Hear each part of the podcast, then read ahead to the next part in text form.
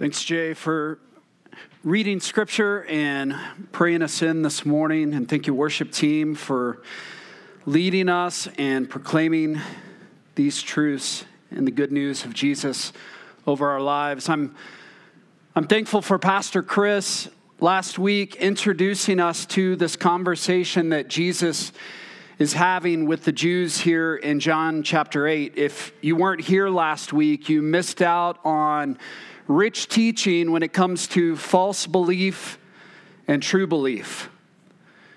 And I know that this morning, in this room, across this room, there are people in different places in their spiritual journey.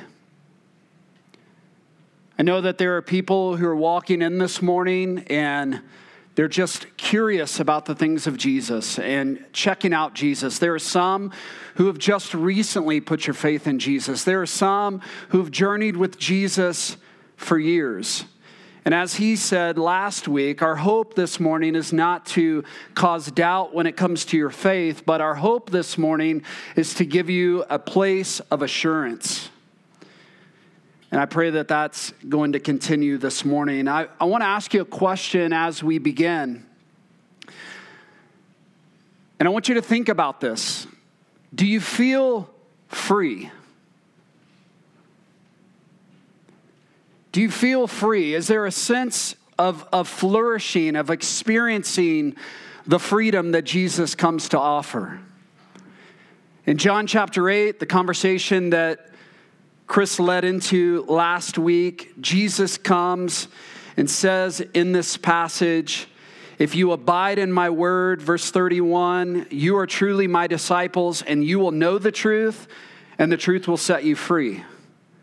In verse 34, he says, Truly, truly, I say to you, everyone who practices sin is a slave to sin. And then Jesus offers this message, this proclamation, this good news of freedom. And he says, If the Son sets you free, you will be free indeed. And the question, and I think when, when we wrestle with this, is do we feel free? That's what's offered to us. That's what Jesus comes and he's proclaiming these to, to, this to these Jews who claim to have believed, which is why Chris wrestled with the idea of false belief and true belief last week, is because they, they've been claiming to believe, they've been claiming to have placed their faith in Jesus, but yet they're not experiencing freedom. And I'm I'm worried and I'm concerned that we, as the church, Church of the Valley, that maybe we're not experiencing freedom. And what Jesus is coming to offer us in this passage is actually something that we need to grasp hold of, that we need to take hold of. And, and maybe today, maybe we need to enter into freedom. I sent a message this morning out to the Church of the Valley family members, and I said this I said, Don't miss this morning. We are coming expectant that Jesus is going to set some of us free today. Believe it.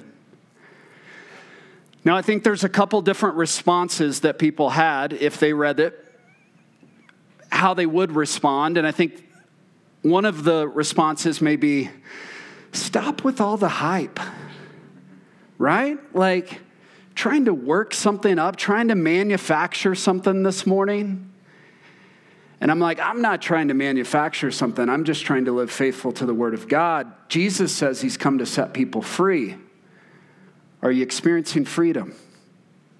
So there's some of us who doubt it. There's some of us who think, is that truly going to happen? Do you think we can truly step into freedom today? There are some who believe it, but you believe it for others. You go, you know what? That's going to be really great for so and so this morning they really need to be set free. I'm excited for them, my neighbor, whoever it is. I know what they're walking through, I know the weight they're experiencing. And I'm just thankful this morning that they're going to get to experience freedom. I believe that for others. There's some who are here this morning and you're saying, please be me. I, I need to be set free. I desire, I long to be set free. Jesus, you said, if we'll abide in you, if we'll trust, if we'll hear your words, if, if the Son has set us free, then we are truly free indeed. And I want to experience that. I want that to be true. And you long for that. And that's your prayer. And you're coming this morning expectant. And I'm hopeful.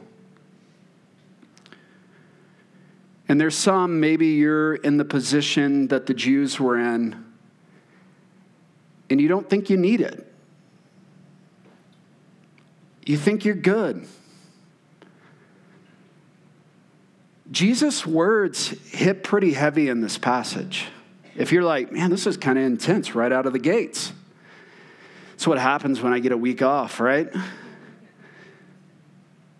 Jesus is pretty intense in this passage. If, if we look at the controversy, like this is one of the most controversial passages of Jesus. It's this passage that gets Jesus crucified. Jesus comes, he offers freedom, and they say, We're good. I'm wondering if some of us this morning might say, I'm good. Do you feel free? Or you experience freedom? Or do you feel enslaved? Enslaved by your sin, enslaved by the opinions of others, enslaved by our fears, enslaved by our jobs, enslaved to our thoughts. He wants to set you free. And I don't necessarily know that our church would be characterized. I prayed this morning when we met at 9:15 that we would have to change our core values, that freedom would be one of them that we experience so much freedom in our church, freedom in worship, freedom in how we, we walk about our life, that, that it would just be like, I don't know, that church, when we write, like, what is that church known for? There, it's a place of freedom. Not freedom to sin, but a freedom to not sin, a freedom to walk in the fact that our three greatest enemies, Satan, sin, and death, have been defeated, which means there's nothing that stands against us that we would experience that. So, my hope this morning is to kind of continue on from where Chris left off last week. And I want to point out three things from this passage that I believe keep us from experiencing freedom. And I think we're all going to find ourselves that these are characteristics of us. The first one is this the first thing that I think is pointed out in this passage, what keeps us from experiencing freedom, is you don't have room in your heart. You don't have room in your heart.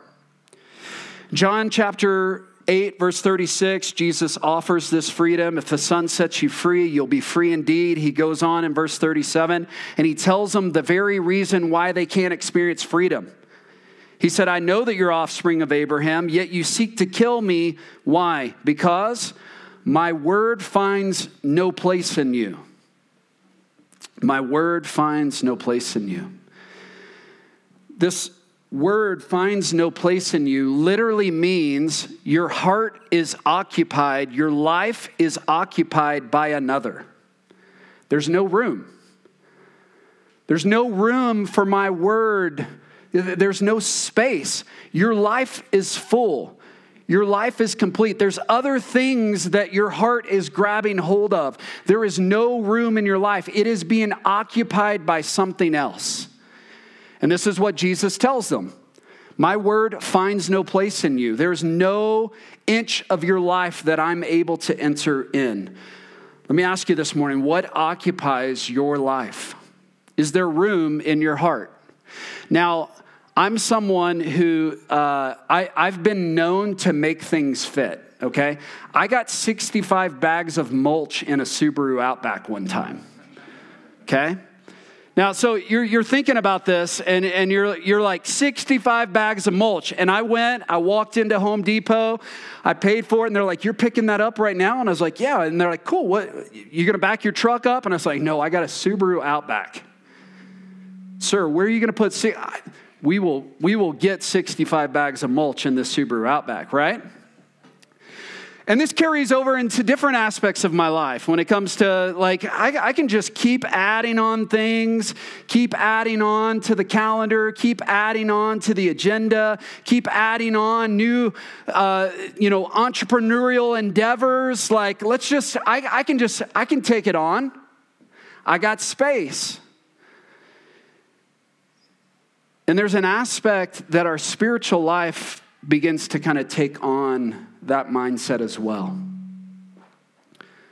That there's just no room for Jesus. There's no space that he can occupy because all the space is occupied with something else. Now, if you think of the opposite of this, your mind might go to this monastic lifestyle of isolation, very restrictive discipline. And I'm not saying that is bad. I'm not saying it may even be needed. But I think it's easy for us to compartmentalize Jesus and we say, I'm going to give Jesus this block of my life. And Jesus is like, I want to fill your life. And so I'm going, hey, I'm going to, Jesus, you can have this one square inch. And what this one square inch represents is my Sunday morning attendance, my community group attendance, and my five minute devotional life in the morning. Now, here's the thing if you're just starting out and you're following Jesus, that's a great start. If you've been following Jesus for 15 years and you're like just still, this is all you're showing up, this is all the space you have for Jesus. This is where the, the New Testament where writers would say we need to graduate beyond milk. We're no longer newborn babes. We need to grow up into Christ, into maturity. And so there's this aspect of going, you know what? Hey, this should be enough. This should be enough space. I got this one square inch that Jesus, you can come in and occupy. And he's going, There's not room for me. You're not ready for me. You're not prepared for me. I want to come in and I'm going to fill all aspects of your life. And you're only offering this inch, it's occupied by another. C.S. Lewis said, There is no neutral ground in the universe. Every square inch, every split second is claimed by God and counterclaimed by Satan. Now, that should give us pause. When we read that sentence, we think, there's no neutral territory. There's no like, well, well, what about work? What about, you know, the family life? What about, you know, living life out in my neighborhood? What about school? What about friends? Like, all of that is either claimed by God, either Jesus comes in and fills all aspects of these things, or it's given over to Satan, which Satan loves to tempt you into being busy and not being mindful of God. I met with someone in our church this last week and I loved it just because I love the acknowledgement of the presence of Jesus. They were like, I went to Starbucks the other day and I, you know, it, was, not a great day. And I went, I, I was going to pay for my drink and I had a little bit of money left on a gift card. And you know what? It was the exact amount of the drink. And I just took a moment and said, Thank you, Lord. Like, praise God that this, now you got, oh, that's just coincidence. Here's the deal all good things come from the Father above. And so it's a moment just to pause and give thanks and acknowledge His goodness, His kindness. He wants to fill every aspect of our lives. So we see this. Paul prays for this in the church in Ephesus. He prays that they'd be filled with the fullness of God. He says this in Ephesians chapter 3, 14 through 19. For this reason, I bow my knees before the Father, from whom every family on he- heaven and on earth is named, that according to the riches of his glory, he may grant you to be strengthened with power through his Spirit in your inner being. Why? So that Christ might dwell in your hearts, not have like take up residence in the far off corners of your heart. He may dwell in your hearts through faith, that you, being rooted and grounded in love, may have the strength to comprehend with all the saints what is the breadth and length and height and depth, and to know the love of Christ that surpasses knowledge. Why? So that you may be filled with all the fullness of God. Here's the thing they didn't have space for Jesus.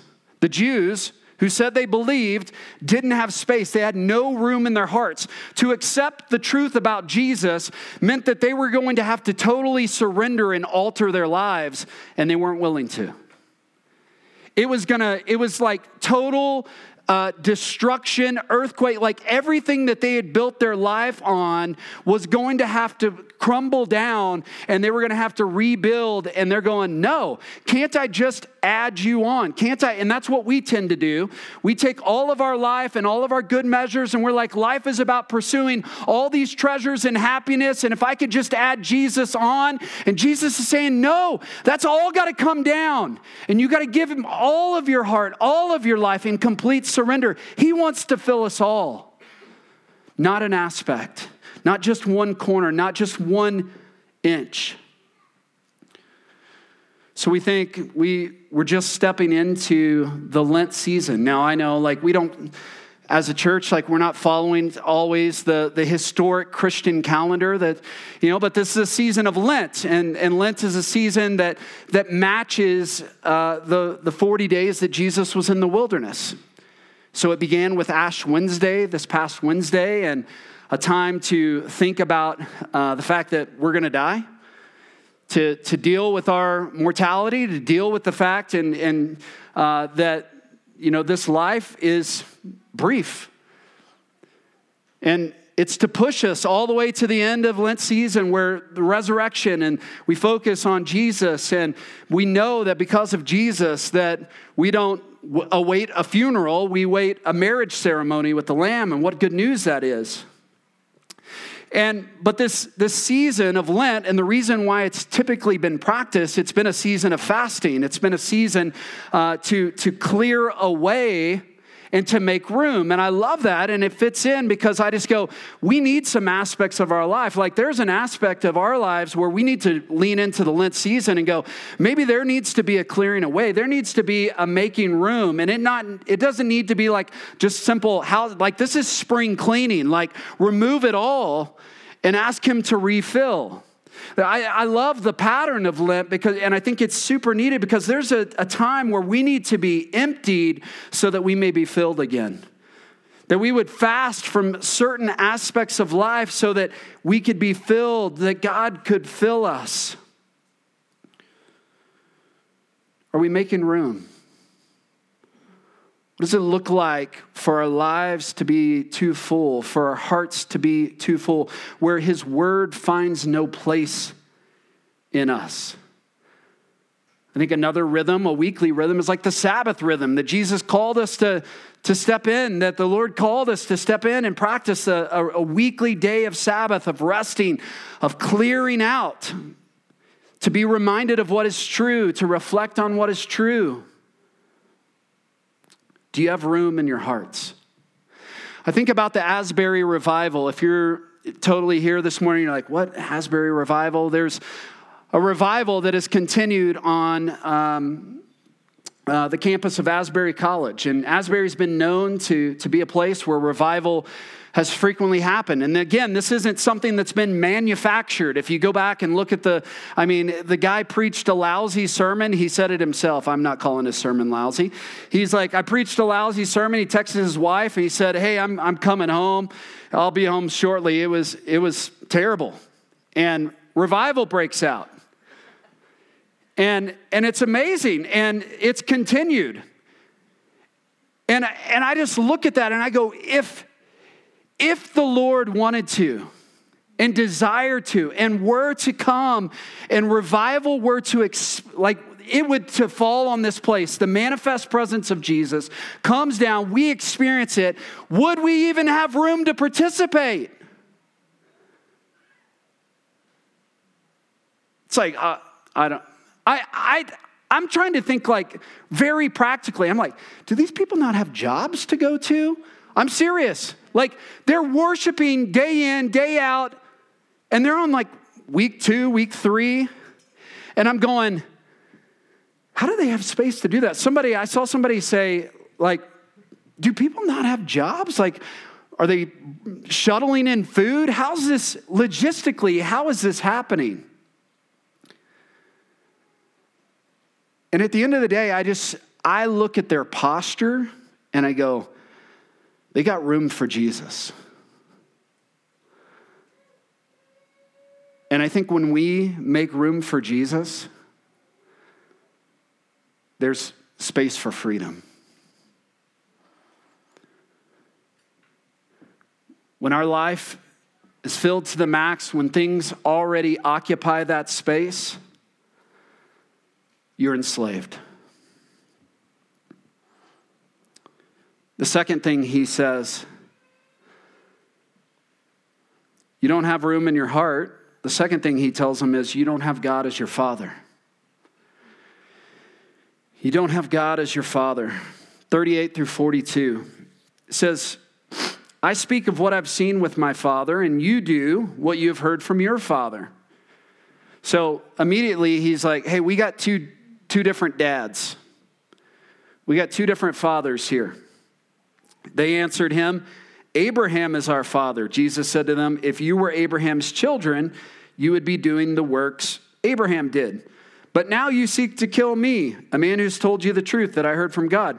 That's not what Abraham did. So it's like, Abraham's not your dad. If Abraham was your dad, you would be doing what your dad did. And killing me is not what Abraham did. So you're not of Abraham. This is not what Abraham did. You're doing the works your father did. They said to him, and this was meant to cut Jesus. We were not born of sexual immorality. Now, what's going on there? Well, they're talking to Jesus, they're, they're questioning the idea and the reality of the virgin birth. You're the one with two fathers. You're the one who that's up for debate. We have one Father, even God. Jesus said to them, If God were your Father, you would love me. For I came from God, and I am here, and I came not of my own accord, but He sent me. You don't have God as your father. Now, you may be here this morning and you would say, I'm a follower of Jesus and I know God as Father, but I want you to take a pause for a moment and reflect and go, How often do we live as if God is not our Father? And what would it truly look like? I mean, we see that behavior and characteristics and works stem from who is your Father. He says, if Abraham were your dad, you'd be doing what Abraham did. And I'm just wondering for a second if God were our father, if he was our father, how would that change our behavior, our life? How would we react differently? I would tell you number one, you would have freedom. You would experience freedom. We don't experience freedom because we don't have any room in our hearts and we don't have God as our father, or we don't live as if God is our father. We're talking about the fatherhood of God here. And I understand that when we think about God as Father, that paints an image of our earthly Father, and sometimes that has been distorted.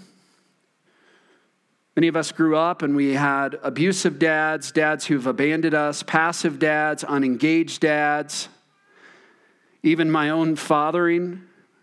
I, I go, how am I putting a stumbling block in front of my kids for them to see God as Father? Because children's view of God will largely be dependent upon their view of you, Dad. And so God comes to redeem that, and my job as an earthly father is to point people to the perfect father because he is a father that will never abandon, that will never leave, that will never stray that will always provide, that will always care for, that will always love, that will always support. He'll never leave, never forsake. He keeps his promises. He's a father. And it's hard for many of us. How, how, do I get this image of a father? And I'll share with you, my dad wasn't perfect by any means. Uh, we joke because Amber shared a testimony several weeks ago, and we joke because she's like, "My dad is ordinary," and we've we've laughed about that. Like, and we are ordinary. And my dad wasn't perfect, and my dad, I, I've had to give a lot of grace to my dad for upbringing and care and provision in my life, and I think that's a really healthy practice to walk through. Of just walking through a place of forgiveness with your dad. But last week I was in Oregon with my sister and our family, and uh, my sister pulled out pictures. And my dad has since passed away and said, Hey, here's some pictures from our family, and you should look through them. And so I'm combing through these pictures, and so many of them are pictures of me, two, three years old, hanging out with my dad. There was one, a picture, I'm sitting on my dad's lap. His arms are around me. You look at our, our face, there's joy on my face, joy on his face, there's smile, there's laughter. He's wearing a little kid's army helmet on his head, he's playful.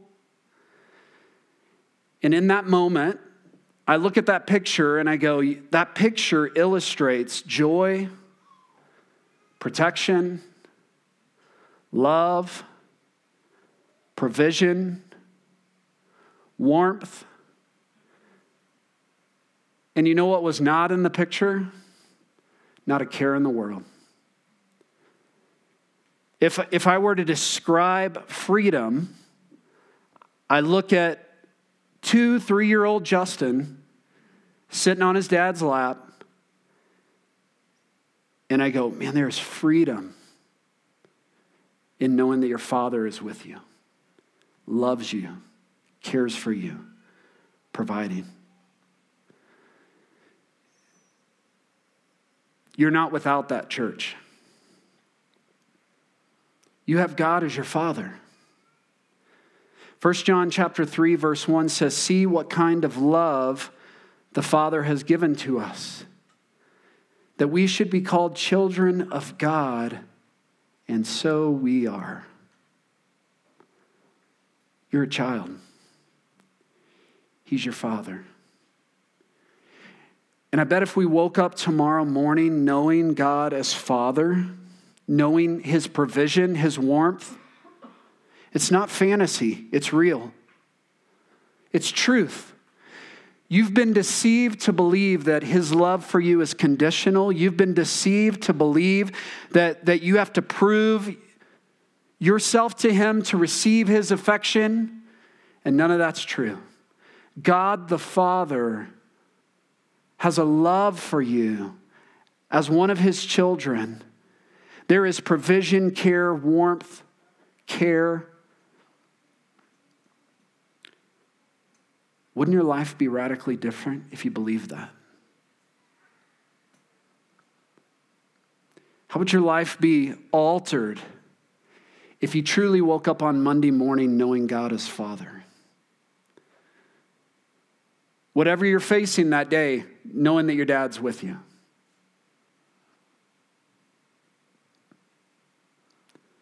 All chaos in life stems from a false belief in who God is and what He's doing. If you, I'll say that again, all chaos in life stems from a false belief in who God is and what He's doing. If you have one of our John journals and you're walking through it, the fourth page on every sermon in there has an apply section. And every week it asks the same four questions Who is God? What has he done? Who am I? How do I live? And I'm assuming, I'm assuming that in your community groups, there's times and aspects where you're like, you know what, we'll move beyond these questions. It's just the same four questions week in, week out. It's like, come on, we got to broaden this out a little bit. Like, let's, let's push in a little deeper. There's more here. And I'm going, if all chaos in life stems from a false belief in who God is and what He's doing, then who God is, how we define God, what we think about God is the most important thing. Do you know Him as Father? Jesus had God as His Father. He did what His dad did, He only did what His dad told him. Is God your Father? Do you live as if God is your Father? Third thing is this. You look in this passage, there's a breakdown. You don't, you don't have room in your heart. You don't have God as your Father. And the last thing he's going to say, the reason why you're not experiencing freedom is you don't recognize that you've been enslaved by the Father of lies. You don't recognize that you've been enslaved by the Father of lies. What did the Jews say? We are not slaves to anyone. There's a lot of us here this morning, and I would, I would guess that there's some of us who go, I'm not enslaved to anything, I'm free. And I think we've been deceived. And that's what Jesus tells them. You've been deceived into believing that you're free, but you haven't experienced the kind of freedom that I've come to bring. Jesus says in John 8 44 through 45, You are of your father. Who's their father? This is intense. The devil. And your will is to do your father's desires. He was a murderer from the beginning and does not stand in truth because there is no truth. When he lies, he's speaking out of his own character. The only language the enemy knows how to speak is lies, deception, deceit. For he is a liar and he's a father of lies. Do you know that? Do you know that there's a deceiver in the world? Do you know that he is out to enslave you? Do you know that in John 10:10 10, 10, the thief comes only to steal, kill and destroy? The enemy has one job in your life, and he is vigilant to do it every single day, every single moment, and it's to steal your life, it's to kill your life, it's to destroy your life. And the truth is is we willingly we don't see the attack and we willingly step in and follow him. And we look to him as if he's our father. Because it feeds so much of our fleshly desires and longings. We sin because we love it. And he's a deceiver. He's a deceiver. John Mark Comer says this in his book, Live No Lies. For Jesus, the devil is the archetype of a villain who is hell bent on destruction. He just wants to watch the world burn. And his motto is this tear it all down. Wherever he finds life, he tries to stamp it out. Beauty, deface it. Love, corrupt it. Unity, fragment it into a million pieces. Human flourishing, push it to anarchy or tyranny. Either will do. His anti life, pro death, pro chaos agenda is an insatiable fire. Do you realize that you walk out every, like you wake up to a, barrage of lies every single day? And maybe you do know it. Maybe you're haunted by that and maybe you're one of those people this morning, they go, I, I know that to be true. I believe so many lies. I believe so, I'm so easily deceived. I'm so, and that doesn't mean that you're weak. It just goes to show he is crafty. The Bible def- defines him as crafty, he's sneaky. He is out to deceive you. His whole goal is to pull you away from your true father to pull you out from a place of dependency. The Jews are walking around with a false sense of security, right? They think they're good. Well, where does that position them? That positions them outside of the love from the Father that positions them outside of relationship. There is no dependency, there is no uh, walk in relationship. They don't sense a need for that, and they've bought into the lie that they're good based on their withholding of the rules and laws and legalism that they walk in.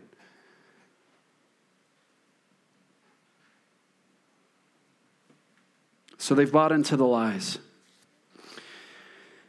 And as a pastor, and as somebody who loves you and cares for you, I believe I have the responsibility, and I believe our pastors, all of our pastors, have the responsibility to teach and preach and counsel. We have the responsibility to reveal the lies that we have believed and remind us of the truth.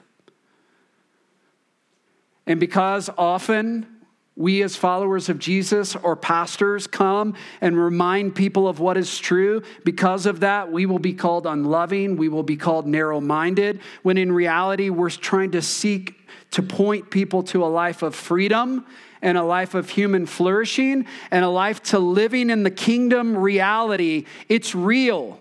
The ways of Jesus are not suggestions. They're the way the world was designed and created to work. And I love this famous quote like, when you go against the grain of the world, you're going to get splinters. Okay? And the truth is, is like much of the chaos and experience is because we're not living in line with reality. We've bought into lies. We've bought into lies when it comes to our finances. We've bought into lies when it comes into relationships. We've bought into lies when it comes into sexuality. We've bought into lies when it comes to, to gender. We've, we've bought into lies in so many different aspects. And we look at it and we go, shouldn't we be tolerant? Shouldn't we be loving? And I go, it's loving to tell people the truth. And it's like, well, who am I to tell people what the Bible says? Well, it's like, who am I to tell someone that five plus five equals 10? You're like, you should tell people. I know, because it's truth. And it's true. What Jesus said, it is true. And we, we back off from it because we believe it's a suggestion or we believe that it's narrow minded. And the Bible teaches us truth. And when you live in line with that truth, you experience freedom. The enemy wants to destroy that. The enemy wants to end all human flourishing. He wants to add chaos, not order. And so, when I think about the lies and the deceitfulness of the enemy, the father of lies, who only speaks lies. I began to think of some of the lies that we can often believe. And I want to read through these because I think these may identify with some of us here this morning. For some, it's, it's the man in the room this morning who has constantly had to prove his worth. He had to prove his worth to his father as a child. And now he's grown to believe that I'm only as good as I am successful. It's the woman in the room this morning who has grown anxious about her life and has bought into the lie if only I had fill in the blank, then I would truly be happy. It's the teenage girl in the room who is constantly comparing herself to others and the mirage of images on social media or YouTube, and they come to believe I'm ugly and unworthy of love. It's the pastor who has worked feverishly believing the lie that he must be the Savior of all things broken. It's the husband who fails to see the identity that God has given him and seeks to find an identity in his job, in his work, in his hobbies. It's the person who believes this morning, I must be perfect and good. And we need to be reminded that God knows all my sin and imperfections and still loves me. I'm truly known and fully loved. I'm loved for who I am, not because of how good I am, but solely because of Jesus. It's for the person this morning who believes, I can't be needy. You've bought into the lie of it's not okay to be needy. But because of Jesus' grace, his grace is sufficient, I'm free to assume the posture of a child, admit my neediness, and walk in humility. humility. It's for the person this morning who's bought into the lie that I must be impressive and look accomplished and successful. And we need to be reminded that Jesus loved us and gave himself up for us, not in my success, not in my accomplishments. He came for me when I was broken. For some of us who have bought into the lie that we're strong enough, that we don't need the assistance of others, we don't need the comfort of others, and we need to be reminded because of Jesus, I do not have to protect myself from being known. The gospel tells me that Jesus broke in and invaded my life. It's the person who lives with constant fear and anxiety and struggles to trust. In the truth of Jesus, Jesus comes and he subjected himself to the anxieties and dangers of our world, sin and death, so that we can be safe. It's the person in the room who believes, I must be strong and in control. And we recognize I don't have to be strong and in control because Jesus is my strength and he is in control. It's for the person in the room who has grown overwhelmed by the circumstances of life Maybe you don't know how to continue on. We need to be reminded of what is true that our ultimate peace is found in Christ, not our circumstances. There is not a soul in this room, not one, who is not living in, at some level, a bondage to lies. We're enslaved. We're not free. And we've grown comfortable with struggling. We've grown comfortable experiencing enslavement. We've chalked it up as this is the way life's just to be. And Jesus tells us otherwise. Jesus says the person he sets free can be free indeed. I'm reminded of C.S. Lewis's quote where he talks about we are far too easily pleased. I'm, I'm concerned that we have grown far too easily satisfied with being enslaved. We don't even know what it means to be free. I'm praying in the next few moments as we worship and as we sing, as we take communion, that the bondage and lies that we've been enslaved by, Jesus would begin to set us free. Jesus wants to offer us so much more. Jesus was willing to fight for this, He was willing to die for this, He was willing to die for your freedom. He was willing to die to defeat your three greatest enemies Satan, sin, and death to free you. You can be free this morning. You can be free if you'll allow yourself to make room for Him. If you'll come to Him and see Him as Father, as the one who can offer that freedom. And if you'll tell the enemy to get lost, we don't need his lies, and be filled with truth, we can be free. Let's pray together.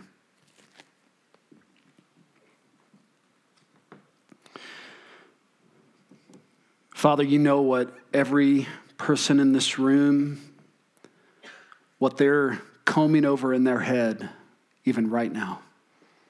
The lies that they've believed, the lies that they've believed. Lord, we want to make room for your truth. We want to make room. So, would we even just right now just call out, commit, and say, I know, I know that to not be true. I know that is a lie. Would we receive the truth that you've come to offer us this morning? We may need somebody to speak the truth over us. That's why community is so important. Lord, I pray that by the power of your Holy Spirit, you would work and move in our midst right now, that we would make room for you to do your work in us. We pray in the name of Jesus. Amen.